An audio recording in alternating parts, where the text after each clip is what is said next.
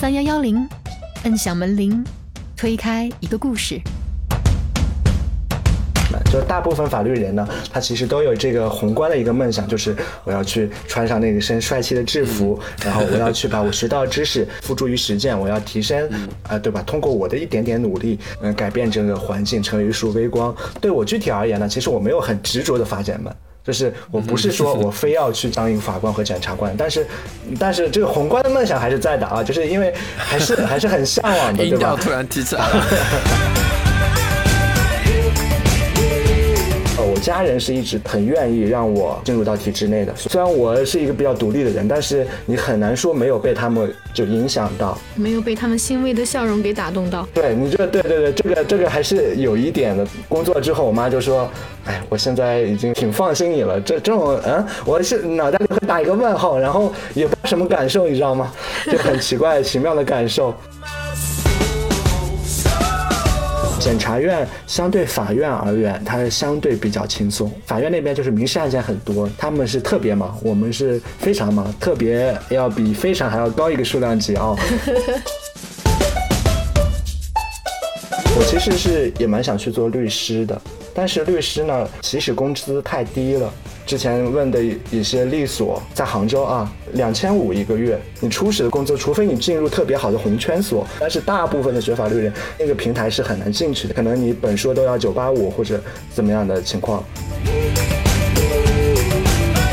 然后刚才说就业稳定，稳定对我而言，说实话，我这不是一个优势，反而对我而言，我觉得这是一个弊端。今天呢，应该是我入职两个月的纪念日。真的吗？对的，对的。恭喜恭喜，来鼓掌。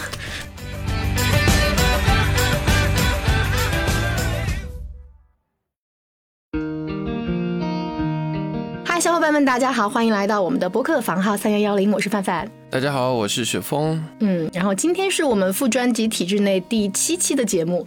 今天邀请到的我们节目的呢，是一位在评论区捡来的嘉宾，来自江浙沪包邮区的一个财政收入比较牛逼的城市的一位检察院的助理检察官顾顾同学啊。然后先请我们的顾顾同学跟大家打个招呼。大家好，很高兴参加这期节目，我是过过，然后我现在是一名助理检察官，试用期的助理检察官啊，就一年后才能变成正式的这个助理检察官。然后我今年呢是二十七岁，然后是民商法学的硕士研究生，然后是学硕，然后我们家呢在北方某幅员辽阔的五线小城。福原良对对，这个应该很好猜，我觉得我基本都说出来了啊。然后我爸妈呢都是就这种小城市里的一个普通的工人嘛，我们家呢在五线小城，属于。正常的这种小康水平，嗯，然后读书期间呢，说实话也没有很明确的职业理想，包括我在本科以及研究生期间，我都属于走一步看一步的这个状态，嗯，这一路上都遇到了很多的良师益友，然后我的读书的这种生涯都一直过得比较充实，然后在这种学生工作方面啊。社团生活方面啊，学科竞赛方面啊，反正都都有些发展哦。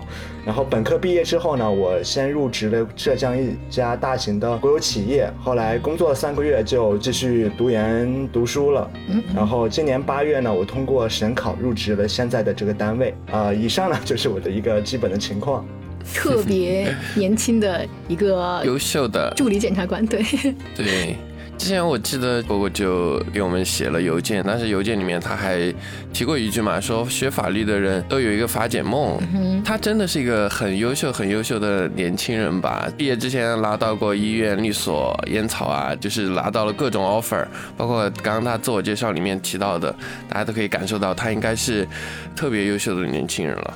对，什么学科竞赛都是有一定的发展，你看人家好谦虚，就是一听就应该是毕业前把全班同学都卷了一遍的那种，然后。然后辅导员特别喜欢的那一种同学哈，但是呢，我我我也注意到过过的那封邮件，他有说过一句，他说，嗯，自己是一个体验派，公务员只是一个再正常不过的工作，也许若干年以后呢，还是会换一条路。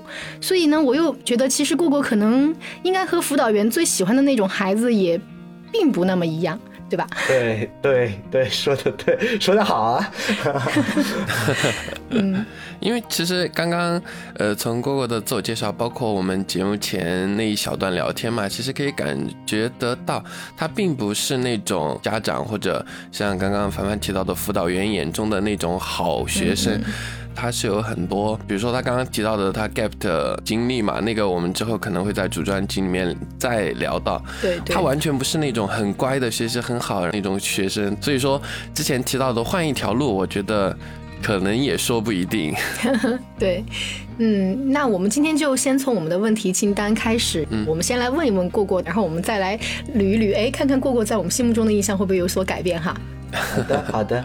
行，嗯，好，那就第一个问题，啊，过过对体制总体是一个什么样的印象？如果用三个词来形容，然后或者讲一个故事，你会跟我们讲什么呢？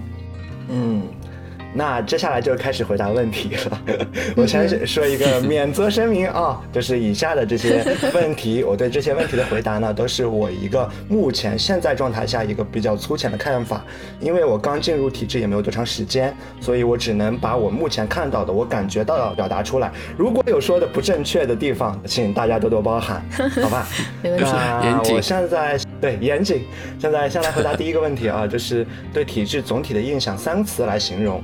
那我选择的三个词呢，就是稳定，第二个是程序，第三个是纪律。我觉得这是我对体制总体的一个印象吧。我简单讲一下好了。然后稳定，我觉得这个也不用很很明确的去说了吧，这个应该是所有人的一个普遍的印象。对。然后第二个是程序，那我觉得在体制中，我们很注重这个程序，就是我们经办的每一份文件。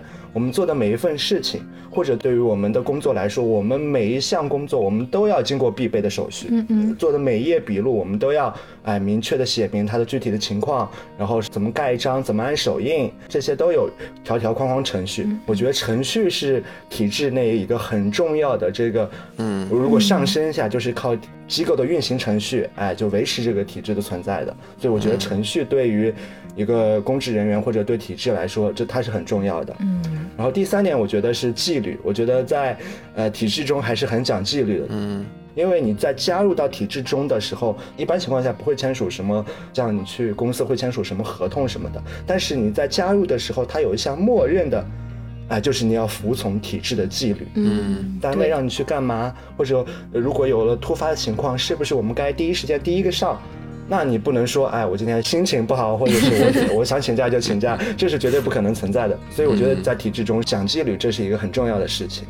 所以如果让我去概括的话，我觉得这三次对我目前的我而言是印象比较深刻的，或者说这是一个很重要的印象。嗯，感受到了。嗯，其实刚刚过过聊的过程中，我有一点发现，就是可能因为他是法律这条线的嘛，过过他对体制类工作的定义，他的认知还蛮透彻的。嗯。呃，我的感觉是这样的，就是它可能正是因为它是在法检这一条线上，呃，然后法检这一条线，因为它本身就是一个程序非常完善的一个地方了，所以可能他们的程序性会非常的明显。嗯，我是这样理解的。明白，明白。就是我为什么注重程序呢？我稍微解释一下啊，就是在我们学法律的人，就是我们有两种正义，一种叫实体正义，一种叫程序正义。比如说一个案件中，我们很难去还原它当时究竟发生了什么，嗯嗯，那真相是怎么得出来的？我们只能去推论，根据现有的证据去推论，哎，什么证据能证明哎某人做了什么事情？我们只能根据这个程序，根据现有证据一步一步来证明。我们不能为了追求最后的真相，哎，我们就严刑逼供。虽然实体正义实现了，对吧？我们抓住了这个坏人，但我们走的程序是错的呀，嗯嗯，因为没人能还原最后的。真相到底是如何？不可能有那个哆啦 A 梦的时光机，所以我们是比较讲究这个程序的。可能这也是单位和单位之间的不同。有有一种打开了罗老师、罗翔老师视频的感觉。那罗老罗老师是我们所有法学人的这个精神导师啊。过过讲到这些的时候，他会突然。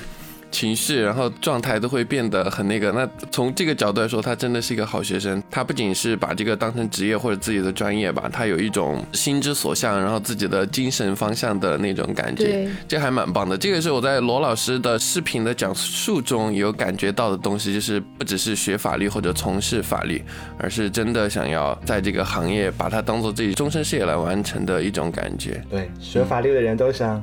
践行法律，又有一点感受到蝈蝈说的那种法检梦的感觉了，就是 可能在我们一开始节目聊之前，它只停留在纸面上的三个字，但是现在是能够从言辞当中感受到了。对，对，其实我还感觉蝈蝈所在的法检这条线跟其他的公务员还有蛮大的区别。嗯，蝈蝈是已经在体制内待了多久了？然后你是属于什么样的编制呢？然后其实我更好奇的是。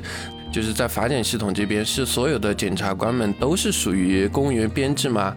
还是说你们也有那种事业编的人人员？或者有没有编外人员？对，好的，那我回答一下这个问题啊，就是在体制内待了多久？那今天呢，应该是我入职两个月的纪念日。啊，真的吗？恭喜！对的，对的，恭喜恭喜！来鼓掌！恭喜恭喜恭喜恭喜恭喜恭喜！然后是什么样的编制？然后就是公务员编嘛。然后我们目前据我所知呢，都是公务员编制，就是检察官和法官。然后在我们现在当地的情况来看，我目前接触到三种人员。第一个呢是，呃，就是公务员编制，就所有检察官应该都是公务员编制，啊，包括助理检察官啊，我就反正就检察官就笼统的代替了。然后另外一个就是也有事业编制，比如说那种。辅助人员，嗯嗯，技术科的一些同事，他们可能是事业编制，然后有一些书记员，他可能是事业编制。以上的这些人都是，呃，就是编制内的。那编外的人呢，我们也也有两种啊，就第一种就是司法辅助人员，嗯，然后还有一种就像司机啊这些做辅助系工作的，不接触具体办案的人员。所以有这么几种人就在我们这个系统内。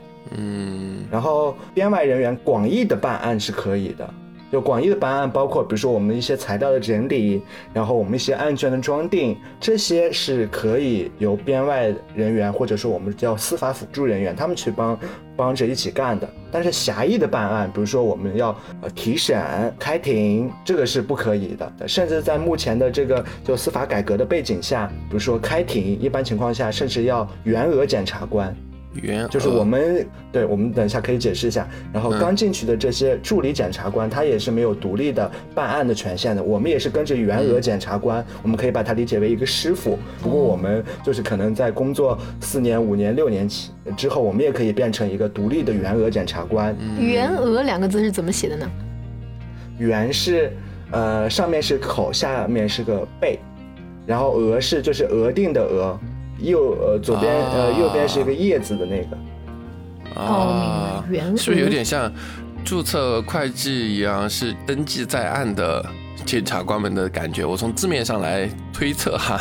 呃，我我现在简单解释一下员额吧，可能大家更好理解。员额就是在你你刚进入，比如说你考公刚进入检察院的话，你现在是助理检察官。比如说我就一年后转正之后，我就是四级助理检察官。那一般情况下，你需要工作满。三到四年最快吧，一般情况下，在现在的这个阶段，一般三到四年的时候，你才有，呃，资格去考这个员额检察官。员额检察官也是需要经过考试的。然后到了员额检察官，你就是可以独立办案，独立的出庭，然后独立的撰写法律文书。然后那个后面可以只署你一个人的名字，就那个比如说那个起诉书上，所以它就是一个检察官的进阶的阶段。组织上已经认可你的这个能力了，你就可以为你写出的这份文书，你做好的这个案子负责了，所以你就成为了员额，成为了真正的检察官。我们现在比如说，哎，状态还是百分之呃七十，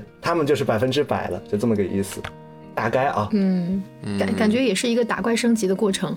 对对对，嗯，那在在员额检察官以后，还有更高级别的阶梯出现吗？职位上吧，有可能是。嗯，对，那就是职位上了。比如说，呃，我就四级检察官助理，可能到时候，呃，比如说三级检察官助理，然后到了员额嘛，就是走检察官，不是四级检察官、三级检察官，什么一级高级检察官，就他有这种，呃，序列，检察官序列。哎，就慢慢往上努力，然后往上走。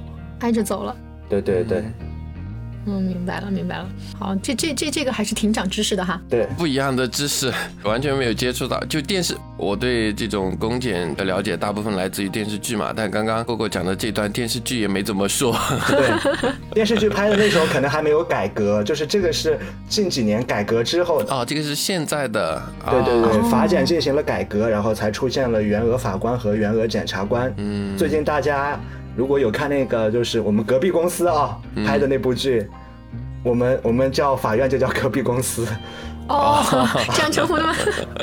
对对对对对对，法院法院他们最近出了一部剧叫《底线》。呃，不知道大家看过没有啊？里面他们其实就有检察官，呃，法官助理这样的区别的。哦，明白了，这个可以去补补课，可以的。那下一个问题啊，就是呃，过过是为什么想要进入体制内呢？就是你进入体制这个心理机制是什么样的？是因为觉得呃就业稳定，还是因为咱们学法律的人都有一个法检梦，还是因为说在国企不太喜欢，所以我可能才会想到这一条路？呃，是什么样的原因呢？呃。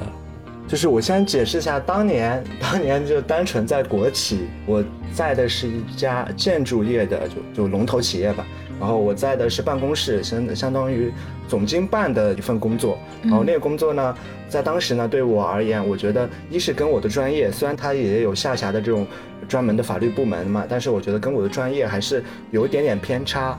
在那时候更多做的是行政类的工作，那另一方面呢，就是应酬很多，我觉得那个环境可能我还是不太适应，所以我就后来又继续读书。说实话，读书的时候，我我也不是一个特别有明确目标的人，我那时候也没想好我到时候到底要去从事什么样的职业。因为我觉得从事什么样职业，我也大概能收获到一些职业的乐趣。我我感觉我是这样子的。嗯后来呢，呃，我今年呢是通过省考招录进来的。然后进来的时候呢，我也拿刚才也讲到了，我也拿到了一些其他的这个 offer。然后我对比了一下呢，我觉得呃目前这个阶段可能，哎走就这条路可能最适合我，然后匹配度会相对高一点。呃，为什么会选择这条路呢？主要是有这么几个原因，第一个就是我其实是也蛮想去做律师的，但是律师呢，现阶段一个就是问题呢，就是律师的起始工资太低了。嗯，呃，就是我可以举一个例子，就是嗯，就是我现在去之前问的一些律所，在杭州啊。可能比较低的，他甚至会跟我说，呃，两两千五一个月。杭州两千五一个月，你就想想，对你杭州可能租个房子，他可能都都可能两千五都不够。你初始的工资，除非你进入特别好的红圈所，可能那个是很高的。但是大部分的学法律人，那那个平台是很难进去的，因为它竞争是特别特别激烈。可能你本硕都要九八五或者怎么样的情况。所以对于大部分来人来说，你一开始律师工资可能只有最高四千左右吧。嗯。反正你就会觉得活得很困难，所以我根据我的实际情况呢，我觉得我先把它放掉，对吧？嗯。然后第二个就是我说了，就是法检的荣誉感。我 这个学法律的，你肯定想要践行自己的法律梦想，去实现我们心中的公平正义。那可能这条路对我们而言是，呃，相相对于其他的，比如说市场监管局啊，或者是其他单位，他可能也要招法律的。但是法检而言，他可能践行法律、接触法律的更多一点。更直接啊，对对对，然后这这也涉及到了一个那个专业的匹配度上，哎，我走这条路跟我专业是最契合的，我学的东西大概率还是能用上，对吧？嗯。另外的话，我为什么要报这里呢？那就是相对来说，呃，江浙沪包邮区的它的薪资。呃，相对来说是比较具有呃这个这个这个优势的啊。的这个我们还是要这个这个理理性的对吧？坦白的谈一下 对吧？我不能说，我不能说我就是想报不实现法律，这个这个肯定有，但是他我肯定也是也要被这里的薪资给吸引到。现实问题也要面对。然后刚才说就业稳定。稳定对我而言，说实话，我不觉得对我而言这不是一个优势，不觉得这是它能吸引我的地方，反而对我而言，我觉得这是一个弊端。嗯，我觉得太稳定了，不不，我就我个人觉得不是很好的。可能我现在就是有种我何不食肉糜的感觉，但是我内心个人的想法是我不是很喜一个很喜欢特别稳定的人。嗯，所以所以稳定对我而言不是很吸引我的地方，甚至它是我的负面的这个考虑。然后，但是我还有个原因，就是我在通过之后或者报了，我家人是一直很愿意让我过来的，很愿意愿意让我进入到体制内的。所以，我就是虽然我是一个比较独立的人，但是你很难说没有被他们就影响到。没有被他们欣慰的笑容给打动到。对对，你这对对对，这个这个还是有一点的，对吧？就是工作之后，我妈就说。哎，我现在已经挺放心你了。这这种，嗯，我是脑袋里会打一个问号，然后也不知道什么感受，你知道吗？就很奇怪、奇妙的感受。反正综合以上几点原因吧，所以我选择了这这条道路。对，嗯，但过过你还是得承认，你就是一个有发展梦的人，因为不然你放着烟草那么好的 offer，那么高的收入，为什么不去呢？对吧？那我觉得烟草跟法检也差不多吧。哦。就但是烟草它可能会更轻松一点。嗯。是的，是的。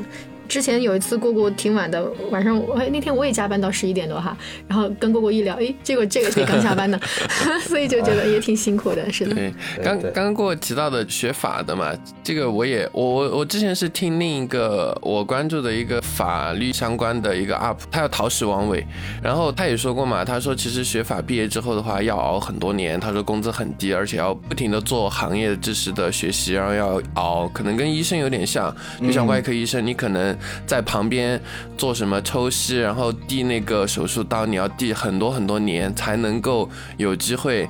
开始呃协助你要到主刀或者成为一个真正可以一个人承担一一场手术的外科医生，可能要很久很久。他说法律也差不多，所以他说什么叫什么劝人学法什么什么来着？就是他就他 他的意思也是就是明确的给大家讲清楚，律师可能跟电视剧里面一样西装革领，然后出庭，然后跟客户见面，可能咚咚咚酷高级白领，但是你前面需要熬的时间也特别特别长。那说到这儿，我也想问过过的一点就是。如果哈未来的某一天你在检察院这边的工作到某一个阶段，呃，你有没有这样一种选择的可能性？就是说再出来，然后去到律所，或者说在私企中找到一份什么样的工作，可以跟你之前的契合度蛮高的，允许嘛？就是检察官，因为这个检察官在法律系统里面，它还是比较特殊的一个岗位吧，在我的理解中，嗯。首先，我先说一下律师啊，我觉得这个可能放出去，可能有相关专业的学弟学妹，他们可能会听到。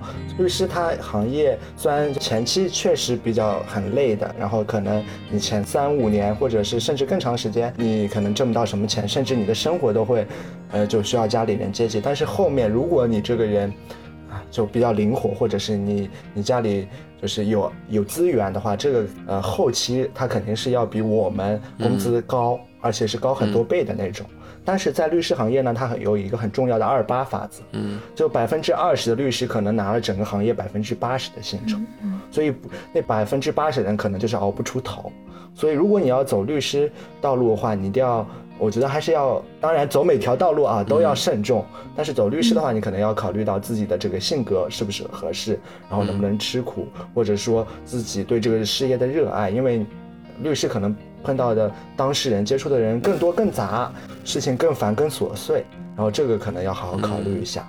哎，这是关于律师。然后第二个问题就是，呃，我之后或者是我们整个系统人之后，那首先这样子啊，就现在国家对法检系统的人，嗯，他出去是有很严格的限制的。对我感觉应该就要就是要有。对对对。呃，且不说，就是最基础的，就是你肯定有两三年敬业限制嘛，嗯，就是你两三年不能去从事相关的工作，法律工作，一般情况下律所啊不能去律所。另外的话，你辞职可能要经过原单位的同意，啊，就现现在就管理的很严格，所以所以说你要考进来也要想好。那对我而言，我我我觉得我。大概率，如果这条道路适适合我，能实践我的，我还是一个理想主义者，能实践我的理想的话，我觉得是我会一直走下去。但是如果有天说，对我觉得我可能。已经成长不了了，或者说，我可能有了其他的梦想，或者怎么样，我可能会选择我现在的想法啊，我可能会选择出去，可能也也不是说我非要从事这个法律行业了，可能我有其他的践行就是人生的价值和目标的其他的方式，我觉得也许吧，只能说也许吧，这都是 OK 的，其实都是 OK 的，不一定一定要走这条路了。对对对对对。对，我可以做一个普通的普法工作者啊，对不对？我就可以，我可以跟大家倡导我们现在建设一个富强、美丽、文明的、法治的和谐社会，我觉得这也是可以的。对，没错。蝈蝈是有这个梦想的，我我我觉得他是很有可能把现在他从事的东西作为他终身事业来去执行的，是他是有这个梦想的。嗯，也祝愿你顺利吧。我也不能说祝愿你可以当上多么高级的检察官，或者之后可以有有其他的什么仕途，但是祝你顺利。我也觉得你应该会很顺利的。对，我也觉得，嗯。这个问题只是我纯好奇，我就问一下。我其实好多好奇的，你知道吧？但是就是考虑到节目的那个不能那个，因为确实过过的检察官这一部分嘛，是普通人其实很难有机会去具体了解的。可能你们学法律的，你和你的同学们，你们可能会在入职前了解会多一点。但对我们普通人来说，我可能一辈子可能跟法院打交道都都不一定。所以你要说到法院到检察官，那可能就对蛮好奇的。希希望你这辈子只用接触。社区民警陈老师，好，我也是这么希望的。好，那我们我们接着问题嘛。好的，想问一下果果，考检察官和普通的考公流程上有区别吗？比如说我没有学法律，我只是在普通的在考公务员，我能有这样的机会去考到检察官吗？还是说我必须要是有专业的要求，必须要是法律专业，甚至说有院校的专业？然后另外的话，对现在的考公热，这个考公热可能就是泛指了哈。对现在的考公热是怎么看呢？嗯。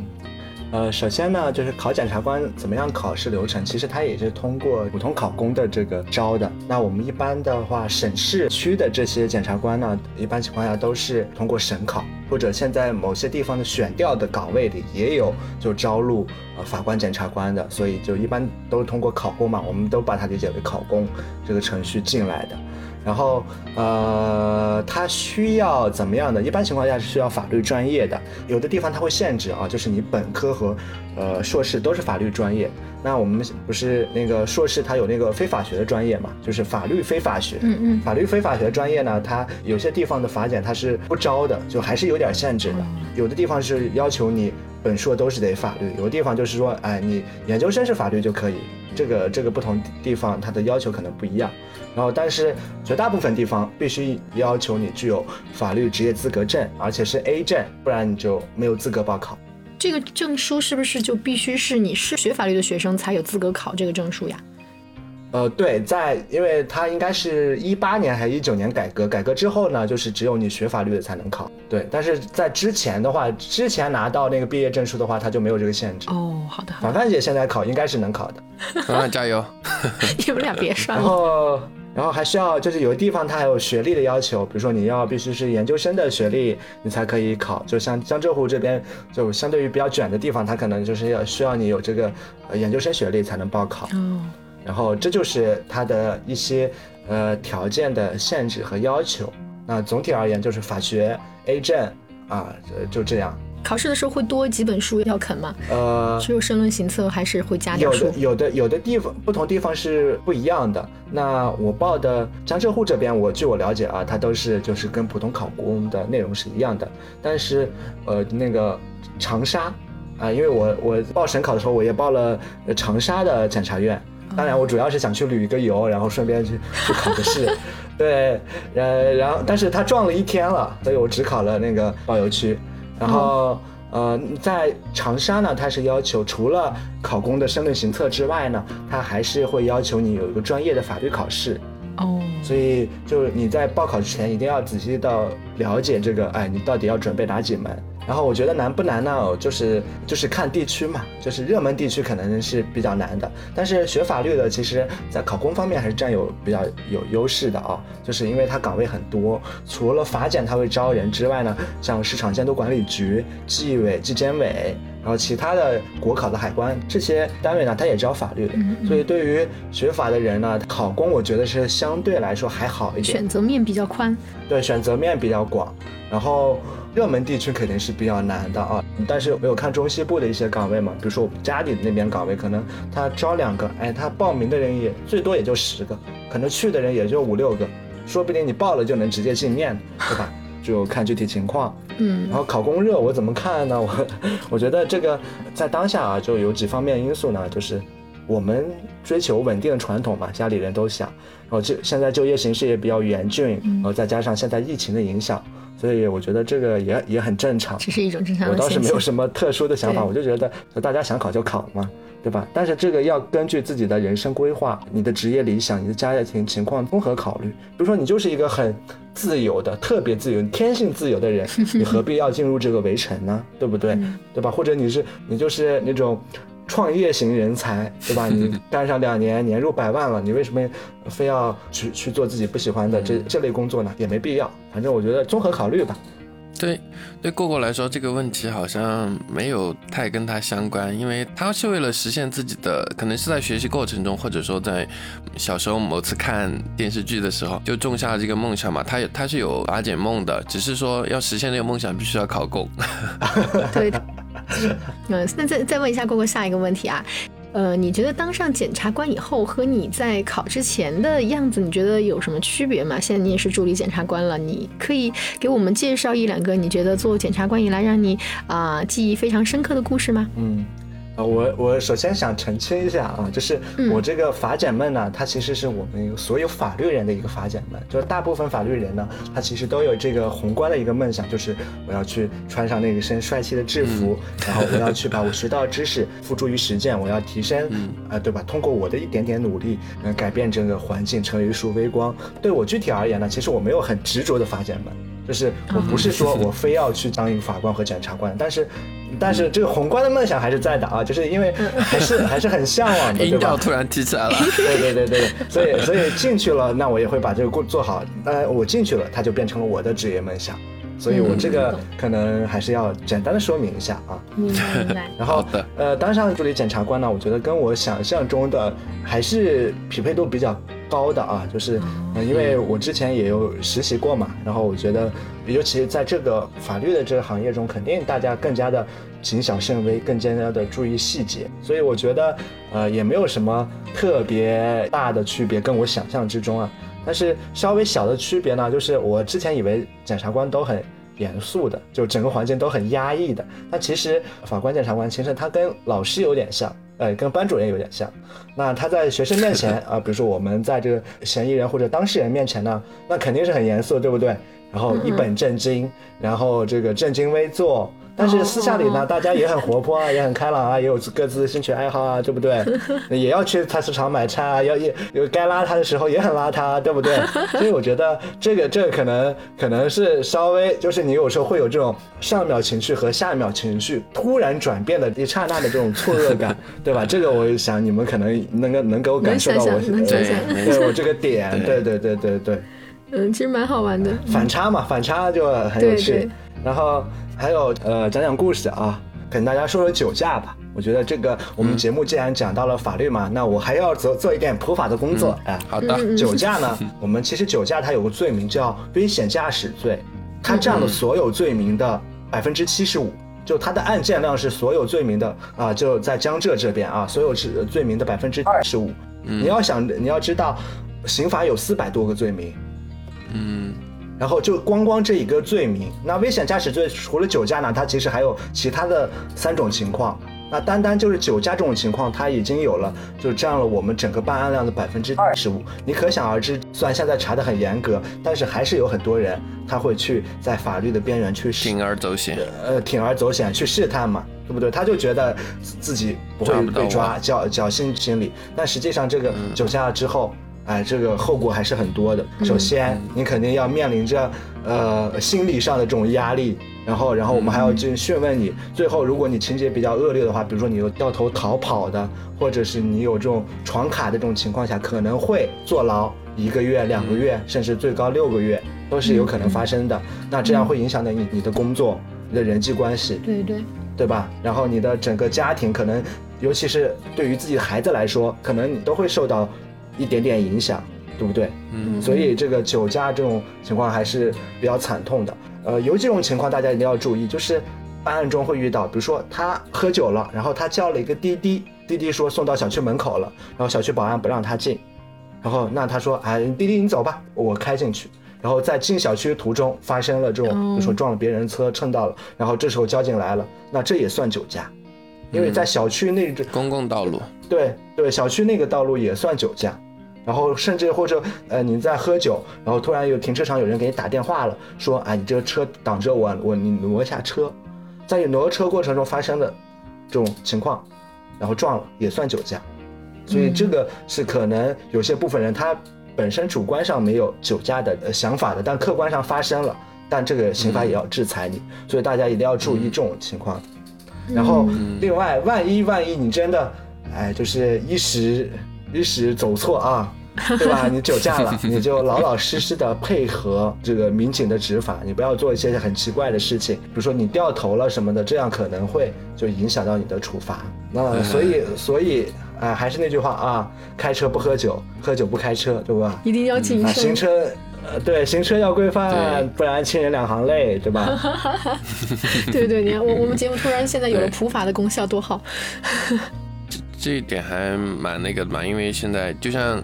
哥哥刚刚讲的这个占的案件百分之七十五，大家在生活中其实应该肯定也接触或者知道嘛。抱这样的侥幸心理的话，呃，当然你有可能获得就是你省了五十一百的代驾费，但是你的行为是违法行为，你只要被抓到一次，那可能你逃避十次、逃避二十次、逃避一百次，加起来你给你的收益都没法弥补你造成的这一次的损失，所以说这种风险是没必要冒的，嗯。嗯嗯，是的，是的，是的，啊，所以当检察官其实，呃，或者说你进入法检系统，或者，对对对，甚甚至你进入公安系统，其实你能看到很多比较离谱的事情，或者 就是艺术来源于生活，但是你要永远相信，哎，你生活要比艺术高许多。对对对对，是这样子的。不过确实，我觉得跟过过聊天长知识啊，我从来没有想到过我们国家四百多条罪名，其中一条罪名能占百分之二十五。我也没想到有这么高，我知道蛮高的，但是这么高确实是完全没想到。对，这个但是这个是我们这边的情况啊，就是我们对江浙的数据，而且这个是肯定有点偏差的，大大概情况，呃，就是各地不一定是一样的啊。但但是还是管中窥豹嘛。对对对，能够体现一点东西，对对。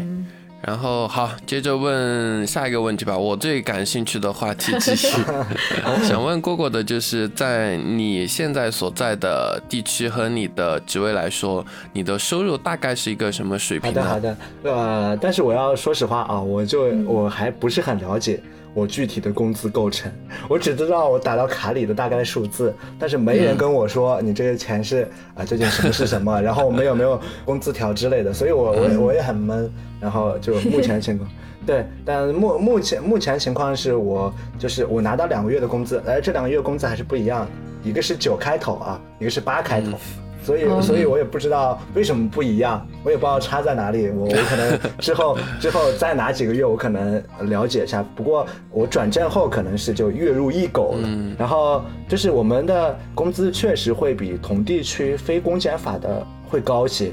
但其实也没有高很多啊，就就就相对比较有限的。然后我们加班也是没有这个钱的。呃，当然啊，就工资虽然，因为我之前也跟其他地区的朋友们聊过嘛，就是江浙沪的工资还是，尤其是江浙吧，因为沪那个。对江浙又又不一样，对江浙地区确实会高一些，对吧？工资会高一些，可能是有的地区的两倍，甚至是比较偏远的，太偏远的他们其实也有那个边疆的补贴，那个也其实也会高。对，就我们大概是两倍左右，但是我觉得这个东西肯定是要考虑当地的生活成本和房价的。那就我所在这个地方呢，它房价是就是三万多，对，所以我的目标就是五年内呢靠自己的努力，然后家家人再补贴点，然后买一套。呃，小房子嘛，首付嘛，对吧？我觉得这个这个还是努力一下，还是能实现的。有希望的，就对，对对对对，那肯定肯定跟电视剧里那种，呃，什么韩韩韩剧里的检察官什么都是大 house 大公寓，那没有的，那太夸张了。像我肯定是现在刚进来，肯定是租租一个小房子，对吧？还可能是合租，然后就先先住着嘛，可能努力个三五年，然后哎，慢慢去买房啊，这样子。嗯嗯，对对。OK，然后呃，其实我们这次在评论区还有小伙伴在问啊，就是说，呃，听到上一期的嘉宾，呃，上十年班了都还没有休过年假，呃，然后呢，我们就说那好，我们这期开始也问一问，虽然过过到现在其实没有满一年哈，目前就是还没有年假，但是据你的观察，你的同事们他们的年假都能够如期的休假吗？会不会就是很忙很忙，所以就干脆没有了？哦，据我了解啊，大部分人还是可以去休年假的。但是如果真是这段时间案子很多的话，他可能会让你推或者换个时间，对吧？但是如果你说推到后面，比如说你已经十月了，你开始修，你要修，但十月你这个时间上是很忙了，然后你往后推，后面也没时间，可能你这年就没有了，对，是这样子的。但是还是可以保证，就是你比如说靠前的，哎，这段时间比较闲，你还是去修，还是可以修的。哦，对，我觉得这个是分地区的，因为我我也我我有问到。哦，就是其他地方的人可能是没有没有就休年假，或者说有年假，但是他们不好休。但我们因为我刚进去的时候，我跟科室里的哥哥姐姐们聊天的时候，他们说，哎，你明年就可以休年假了，因为我比较住的比较远嘛。他说你可以趁那个时间回家去跟家里人怎么怎么样啊，就这样子。那还那还不错的。嗯，那就接着问过过下一个问题。好的，这个问题其实也是最近听众听了我们节目之后留的一个，呃，我们觉得还不错的问题。呃，关于在体制内，就是比如说对你来说是在你们检察院，呃，该如何为人处事？有没有什么故事或者例子可以讲出来，然后给大家参考或者分享的吗？哦。那那这个问题我这么回答吧，因为我在正式上班之前呢，我也仔细思考这个问题，然后我就呃就提对自己提了几道要求，甚至我专门发了一个微博去具体这个事情。然后我的想法是这样啊，就是我觉得我现在工作两个月，其实我觉得这几点对我来说还是影响比较深刻。那我觉得就三点吧。第一点，我觉得是要提高自自己的职业技能，来坚持自己的职业操守，然后珍惜自己的职业荣誉感。是，尤其是我们这种专业路线的，呃，比如说凡凡他是做做会计的，肯定你要把自己的本职工作做好，对不对？那这个专业技能你肯定肯定要学，对吧？你不可能一个会计的你。Excel，你这种计算功能不会，那我们是做法律的，肯定我们检索能力我们肯定要有。我觉得这个职业技能很重要。第二个职业操守，对吧？我们呃法检其实我们也可以看到很多正面或者负面的例子。那我觉得这个职业操守，比如说我就坚持公平正义，那这就是我的职业操守，我必须把这个就是注入到我的血脉之中，然后哎坚守这个我的职业的理想，这个很重要。然后最后一个珍惜自己主职业荣誉感。我当检察官，那我就我身上就被赋予了这国家法律监督的这种重要的意义。你从事体制内，你在某个岗位上，你一定要把自己，呃，去投入进去。你一定要珍惜自己身上职业荣誉，这样会帮助你去很好的提升自己。这是第一点。那第二点，我给大家建议就是，呃，能把自己的工作和生活分开，然后就学学习好怎么去生活，怎么去享受生活。我发现很多人，呃，当然这有可能是被迫的啊，他就是工作狂，或者是周末就是睡睡觉。呃，从我个人而言，我是不太倡导这种观念的。我我是觉得，嗯，该工作的时候要认真工作，剩下时间，当然这个是，呃，如果你有时间的话，我觉得你可以去学着享受生活，呃，比如说养花啊，去参加社社交活动啊，去骑车啊，这些，我觉得过好自己生活，你才能有更高的这个工作的效率和节奏。然后我觉得这是我的第二点的这个想法啊，然后最后一个就是谨言慎行，不卑不亢，少说多做，保有同理心。那谨言慎行呢，这个就是有些话作为这个身份的人，有些话不该说就不说。嗯，呃，慎行呢，不要做出格的事情，对不对？那毕竟在这个圈子里，不卑不亢啊，就是你无论是对。比如说，对你的领导，还是对我们普通的打扫办公室的叔叔阿姨，都要做到，就是你就是把他当成一个正常的人，你就要把你的礼貌展现出来。我觉得这是一种发自内心的呃修养吧。我觉得这个很重要，因为我也会看到有些人他真的啊，就是对这种保洁阿姨就大呼小叫，或者是趾趾高气昂。我我从内心来说，我是看不惯的。呃，我希望我以后，即使我工作十五年、二十年，我希望我这个肯定是要有的。然后少说多做，我觉得这个也呃也也要。那你在办公室里肯定不能呃什么都说都谈，然后你你要做那个什么收音机。我们公考有句话叫呃学会做收音机，而不是做小喇叭。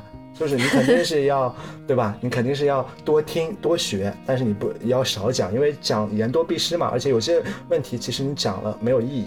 然后多做，就是你能做的话，还是要勤动手。当然，有些朋友们可能担心说，你多做了会不会领导啊，就是什么事儿都推给你？我觉得在初期的话，稍微多做点没关系，但是该拒绝的时候还是会拒绝啊。然后最后一个保有同理心，就是我们永远要站在对方角度上看问题，然后不能永远站在自己角度，这样就太偏执。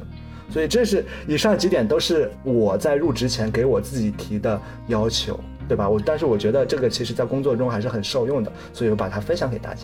嗯，很详细，很妥帖了。对，对，就不说你刚入职多久，这可能不管是在体制内还是在哪儿工作吧，工作了很多年的人，他可能也都没法完全做到，或者说可以很完全认识到自己的这些东西吧。对，我觉得可能是他在里边越久，他有可能反而做不到一些像果果刚才说到的那种细节，比方说我要如何对待一个呃咱们的保洁阿姨。我也看到过有一些人，他们真的就是对保洁阿姨呼来喝去的呀，或者怎么样。但是实际上，他们一开始真的没有想过，我应该尊重身边的每一个人嘛？可能他们也是想过的，只是时间久了，他们做不到。呃，我我我的感觉就是，如果能像姑姑这样时时去提醒一下自己，可能生活中这种收获，就是来自于你自己做这些事情的收获，会远远大于你的想象。嗯对对对对对，好，那就接着问。就下一个问题，嗯、那我想问一下过过，就是你如果从个人成长的角度来评价检察官这一个职业的话，你会怎么评价呢？嗯，呃，检察官呢，他是这样子的啊，就是我先简单说一下他的这个晋升的流程。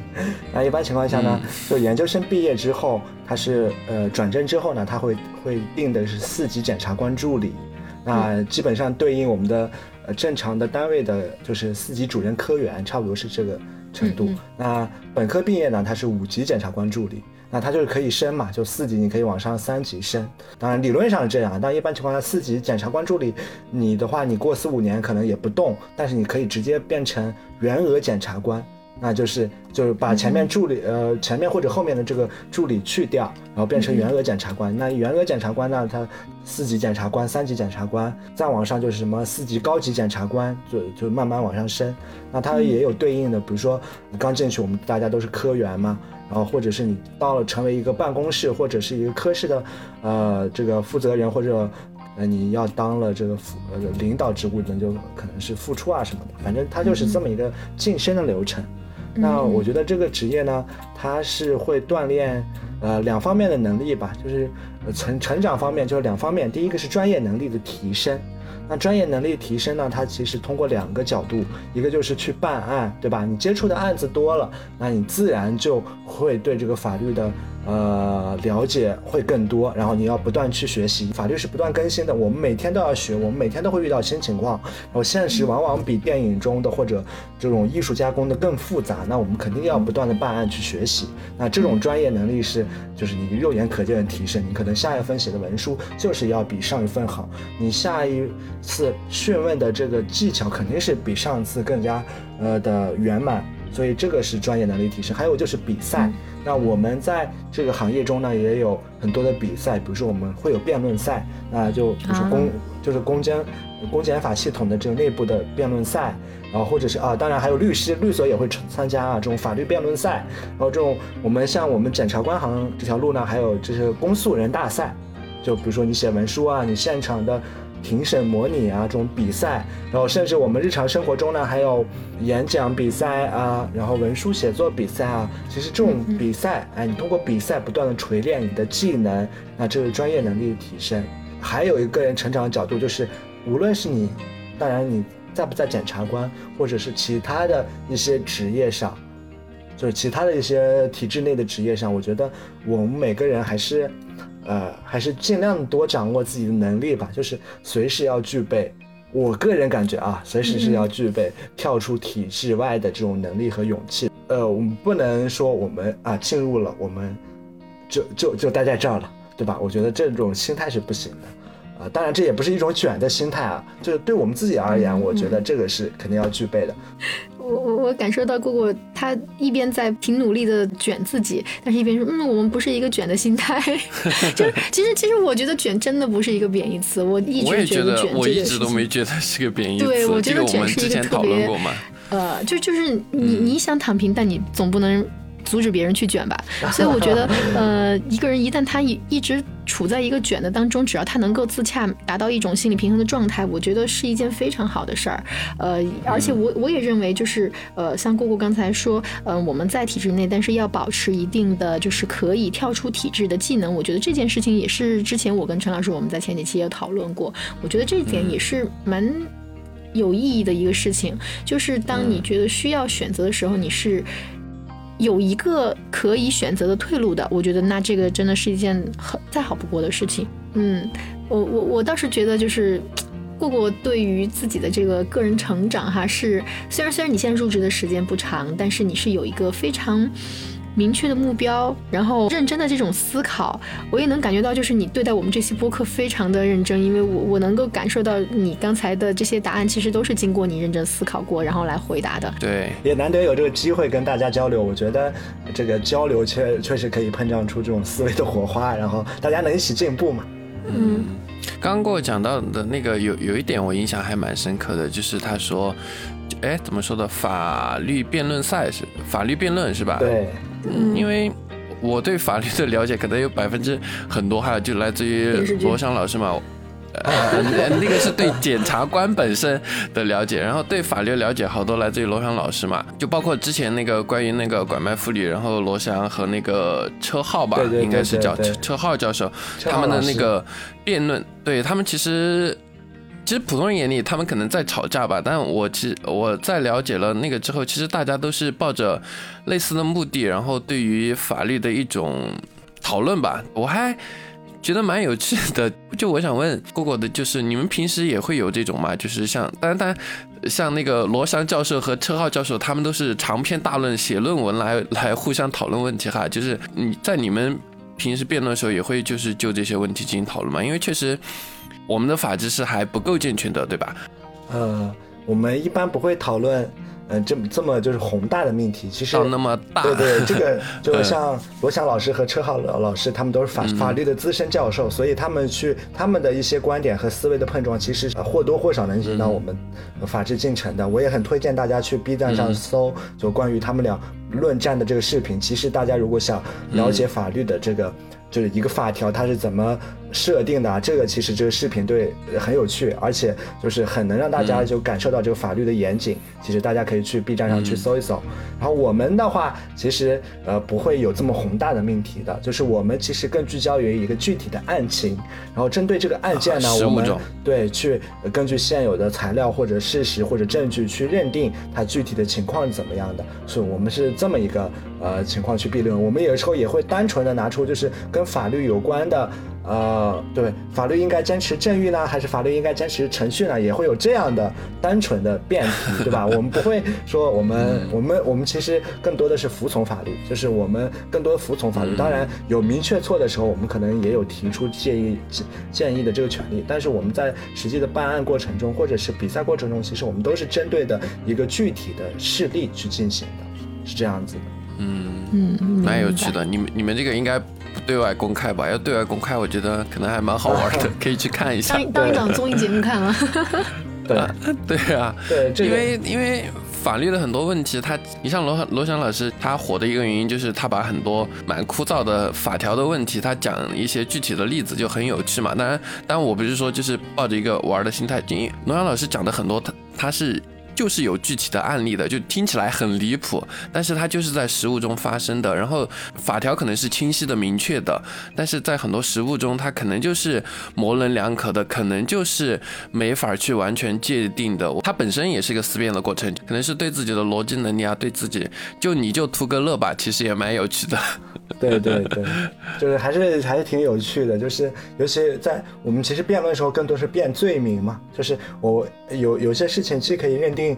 某种角度上，我们去想，可能认定假假罪；某种角度去想，可能认定乙罪。那我们怎么去哎，通过现有的事实或者证据，我们怎么去哎公辩双方去，到底是认定假罪呢，还是认定乙罪呢？因为认定两罪，可能它的量刑啊什么都不太一样，所以就就有大多是这种情况。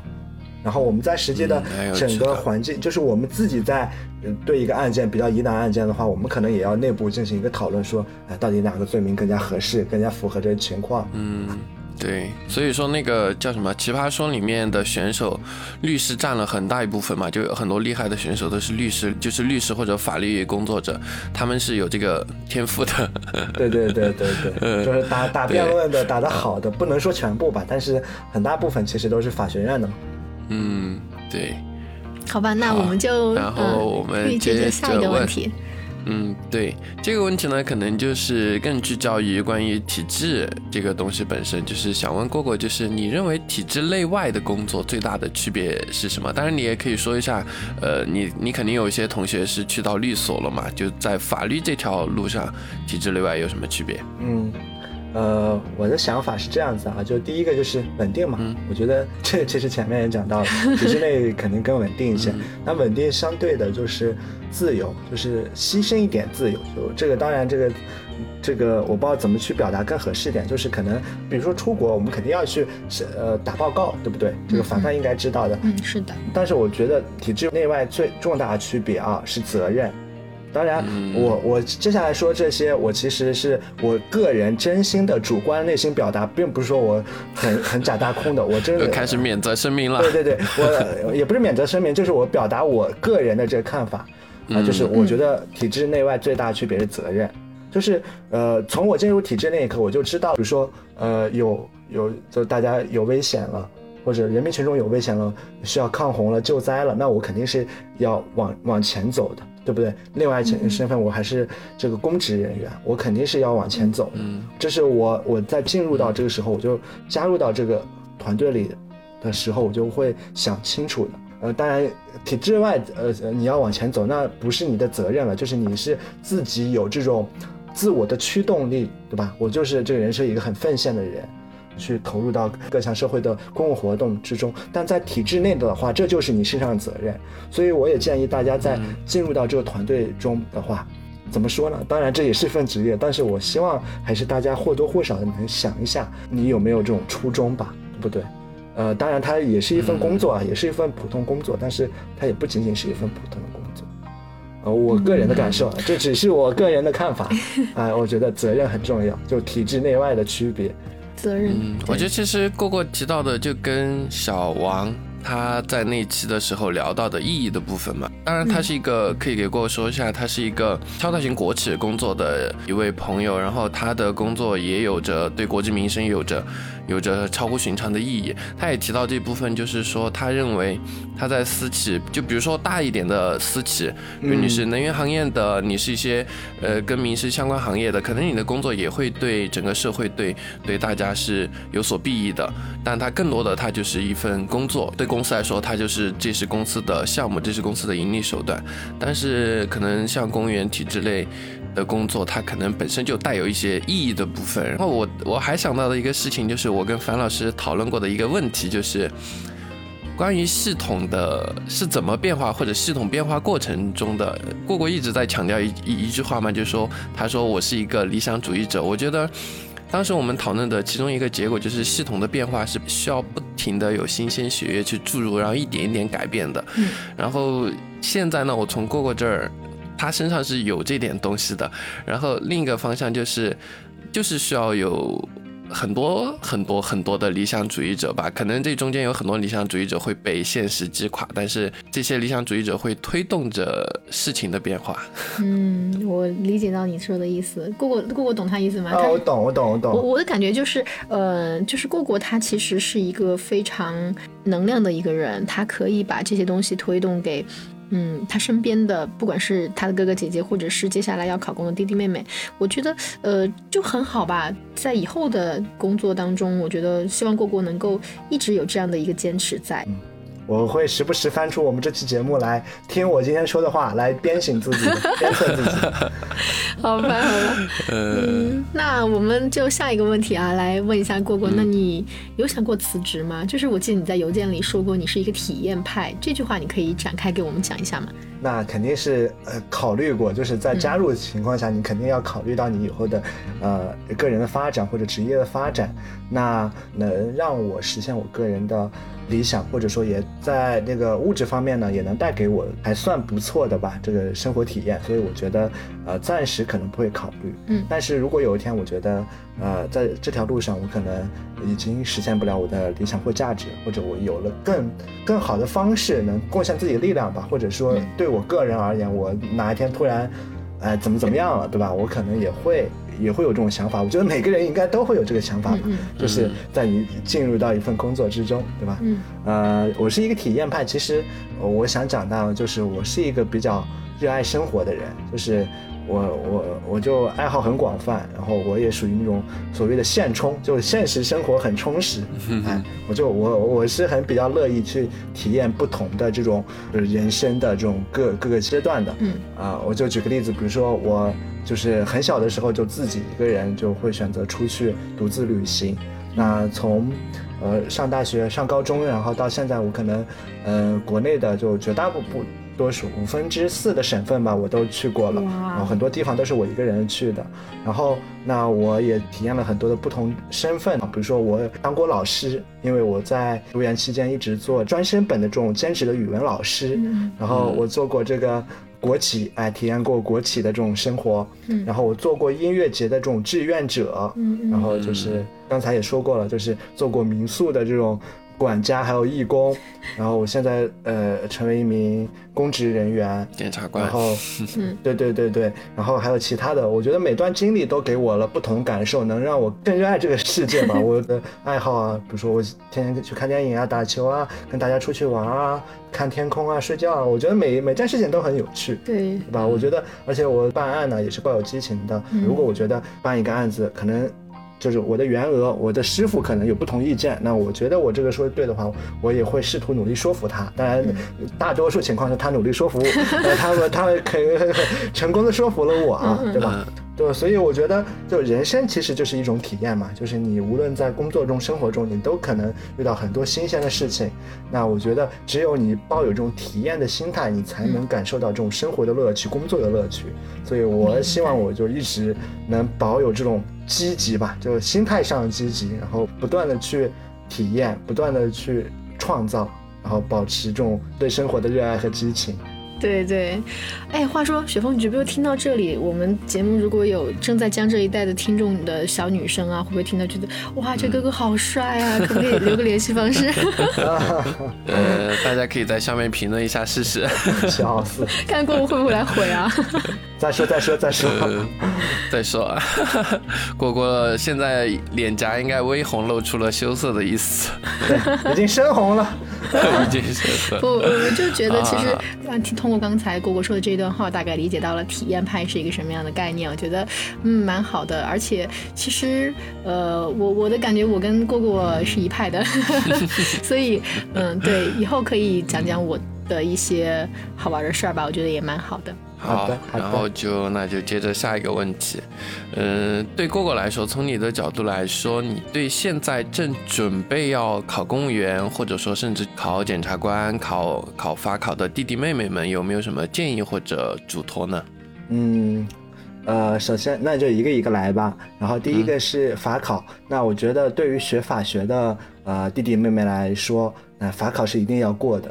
对吧？呃，不难，呃，就是相对来说不难。然后，呃，因为如果你要想从事法律的相关工作，尤其是律师或者公务员的话，就是学，呃，就是你要有这个证书，肯定对，是你的一块敲门砖，对吧？你如果没有证书，你可能呃就没有这个呃资格去进入这个行业。当然，也不排除有些人他确实。考不过，那我觉得也没关系啊，就是能过尽量过，实在过不了嘛，就我们也可以选择其他赛道嘛。人生赛道这么多，你也不仅仅要走这一条，所以我还希望你能过。当然你过不了啊，没关系啊，没关系。然后第二个就是公务员嘛。刚才说了，公务员，我希望大家，呃呃，把它当成一份工作，而又不仅仅是一份工作。其实，呃，凡凡应该有有体会，就是公务员跟其他工作一样，其实他没有什么很荣耀或者，呃，当然职业荣誉啊，就是没有那种。这个加引号的那种荣耀或者值得炫耀的呃地方，它其实也是大众的工作的一部分，对不对？你不要老是就是很多人可能带着光环去看看他，认为你成为公务员你会怎么怎么样，其实只是一份工作而已。嗯嗯。然后呃，考检察院的话，嗯，就是一般学法律的人，他呃，就如果要考公的话，其实他有这么几个路径，第一个就是法检。然后，呃，还有个就是司法局啊、市场监督管理局啊这样子的。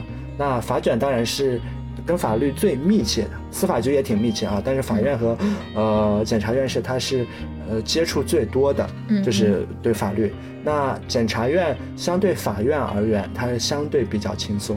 这这这个这个不可否认啊，就是因为法院他们的案件会比较多。检察院的话，其实大部头呢就是刑检部门。就做呃就是刑事案件嘛，刑事案件，然后那就对对，刑事案件是比较忙的，就是我现在在刑检部门嘛，就是我是比较忙，就是我们这个这个是比较忙的。然后但是呃检察院呃法院那边就是民事案件很多，他们是特别忙，我们是非常忙，特别要比非常还要高一个数量级啊、就是。对对对，所以所以你要结合自己的这个具体的情况选择。那法院其实学的东西，可能我个人感觉啊，我个人感觉可能会多一点，法院会多一点。嗯呃，对，就是如果你想考公，就是你没有很执着于某一个目标的话，其实呃，其实现在呃岗位也挺多的。你就除了考你本省的国考、省考，还有选调呀、事业单位啊，比如说刚才说的烟草的这种部门啊，其实也算类，我觉得这是类体制的这些呃岗位了，对不对？行啊，教师啊，对对，然后你还有本地的、外地的，对吧？隔壁、隔壁、隔壁市的、隔壁省的，甚至其实 呃可选择性还挺多的。然后大家如果真要走考公这条路线的话，如果你很迫切上岸的话，我觉得你可以多多去尝尝试。当然，呃，当然你要考虑到异地啊，我觉得这个这个这个这个这个还是要讲一下，就是呃，因为我有些朋友他们在异地不太会适应，对吧？就就萌生这种抵触情绪，一旦有这种抵触情绪，你这种情绪只会放大，嗯就想要减小是很难的，所以你一定要考虑好怎么去选择这个这个岗位或者选择这个职业。明白。那这是我的其他的，至于至于具体怎么考，对吧？这些我想这个网上的教程已经很多了啊，大家好好复习。我祝愿啊、大家心想事成。对对，嗯，我们也祝愿所有听了这期播客的小伙伴们，不管是都可以上岸对，想香港，人家不想上岸的呢，你别忙嘛，就是 想上岸的都能上岸。对，想上岸的都能上岸。对对对，所以嗯，有有有很多我觉得还是可以借鉴的地方。嗯，今天果果讲的蛮好的。嗯，那我们就最后一个问题，就是我们节目的传统啊，我们上一期嘉宾留下的问题，呃，过过应该听过之前的嘉宾有提过，所以我们就直接问啊、如果我们的世界其实是一个被更高级文明编写的程序，而且如果你恰好有一个机会可以改写你，就是编制你的程序，那么你会怎么样编？如果呃你有机会改写你的生活，你会去改变它吗？还是去珍惜现在的生活，继续走下去呢？那我都说了，我是一个体验派的，我肯定要改呀，对吧？我肯定要改改。啊，我我以为你不呃会改，我以为你会说，嗯，我就现在这样。哦，我现在这样是，我之前现在这样是挺好的，我没说现在这样不好，嗯嗯就是我现在呃这样是挺好，但是我还是希望要改。那我改，如果如果可以，他可以随机抽选的话，我可以去尝试随机抽选。哇，这真是体验派。明 明白我的意思吗？对，嗯就如果它可以随机的话，我可以去尝试随机，我不排斥。但如果可以让我自己编的话，谁不想体验一下爽文主角的这种城市呢？对吧？我可能也想体验一下这个爽文主角，那我就编编的越爽越好嘛。对吧？那那就这样。对，但是如果呃，但我编了这个爽文主角呢，我但是我希望我身边的就是我爱的这些人和爱我的这些人，我的亲人们，他们大家都能平平安安过他们想要的生活。他们可以不在我身边，但是我希望我编的时候，我能把他们编到他们就，比如说，呃，我可以不成为我继续成为我我爸我妈的儿子，但是我我想知道我爸妈我爸我妈如果让能让他们有这种机会的话，他们想成为怎么样的人？我希望他们能成为他们想要的生活的中的那些。就是过自己的心中的最美好的日子，那我我会很欣慰。哇，这个太好了。即使他们不留在身边，对我希望我身边人都是这样，我希望世界都这样，就是呃，当然这是往往大说，至少我希望我身边就我爱的和爱我的这些人都能这样，就过他们自己生活的日子去吧。嗯嗯，果果是一个炙热的、温暖的男生。嗯，我也觉得。完了，这期评论下面肯定有对要我这我在免责声明啊，是以以上发言都很中二，然后有的还不一定是对的，对吧？大家包涵包涵，对吧？骂的时候啊、尽量别骂，如果骂的话，稍微啊、理性一点，对吧？对理性的讨论就可以了。我觉得蝈蝈讲的其实特别好，真的特别好。就是，嗯，他在讲这个问题的时候，我甚至都开始去想，啊，我要是能够改写我的程序，我会改我的吗？会改我老公的吗？会改我儿子的吗？然后就已经开始发散，你知道吧？这是个哲学命题，其实。对对我觉得这对。个老哲学了这个问题。对，给了我们一个新的思考过程。那那那那，我们再问一下中二的过国，你准备给我们的下一期嘉宾留一道什么样的题？我这题目很简单的，对吧？我我我就是我们疫情结束之后，哎，你的单位给你放了六个月的长假，啊，这段时间你不用工作，然后你想怎么安排一下，就尽量具体一点。啊，这个是过过刚刚写好的程序。对对，就是。但是是可实现的啊，就是你不要说上太空这种这种有点科幻了，就是就是正常的，就是实际上的六个月长假。但是你真是不用工作了啊，你想怎么去安排，就尽量详细一点。这这六个月带薪吗？啊，这个这个你想带就带，不想带就算了。好，那我们就说可以带薪带薪，OK。然后默认带薪，对，默认带薪让嘉宾畅想一下，对。嗯。这个还蛮有趣的，蛮有趣的。对，你说给我三天或者一周假吧，可能感觉不太大。那要给六个月，那可能真得好好想一下，我要干点什么。嗯，这个问题挺好的，谢谢果果。哎呀，我觉得今天跟果果聊的其实，嗯，蛮出乎我意料的。就是因为过过本身，嗯，是咱们评论区捡的嘉宾哈，就是之前的嘉宾起码我们俩都认识，然后以前有过一些交集或者怎么样，大概也知道性格是怎么样的，怎么样问问题比较好玩。但是过过我们其实还有一点忐忑，我在想，嗯，过过是一个比较内敛的男生呢，还是一个比较呃，就是呃话题感强一点的男生呢？我都不知道。在聊起来的时候才觉得，嗯，越聊越开心，然后哎，挺好的，挺好的。而且而且聊严重超时，是有点超时，都吃 都饿了。对对对，但但但真的觉得就是特别好，在蝈蝈这边不仅长了知识，而且还收获了一些我们从来没有想到过的一些思考问题的方式吧，我觉得蛮好的。对，不仅给我跟凡凡嘛，相信这期节目播出去之后，也会给大家提供新的角度的信息吧，希望可以帮助到大家。嗯，希望可以帮助到大家。对对，是这样。嗯。好吧，好，那我们今天这期节目就到这里，然后感谢各位的收听。如果喜欢的话，就欢迎订阅；然后喜欢过过的话，也欢迎留言。对，谢谢大家，谢谢大家，大家不要喷我就好了，其他随意。不会的，不会的，我们听众都是绝大部分都是很友善，比较理性，对对对。然后然后呃，也欢迎大家，就是如果有愿意来参与我们的聊天，也可以给我们报名，我们的邮箱在评论区到处都有。对，然后嗯。对，然后那我们就下期再见，大家拜拜，拜拜，大家拜拜喽。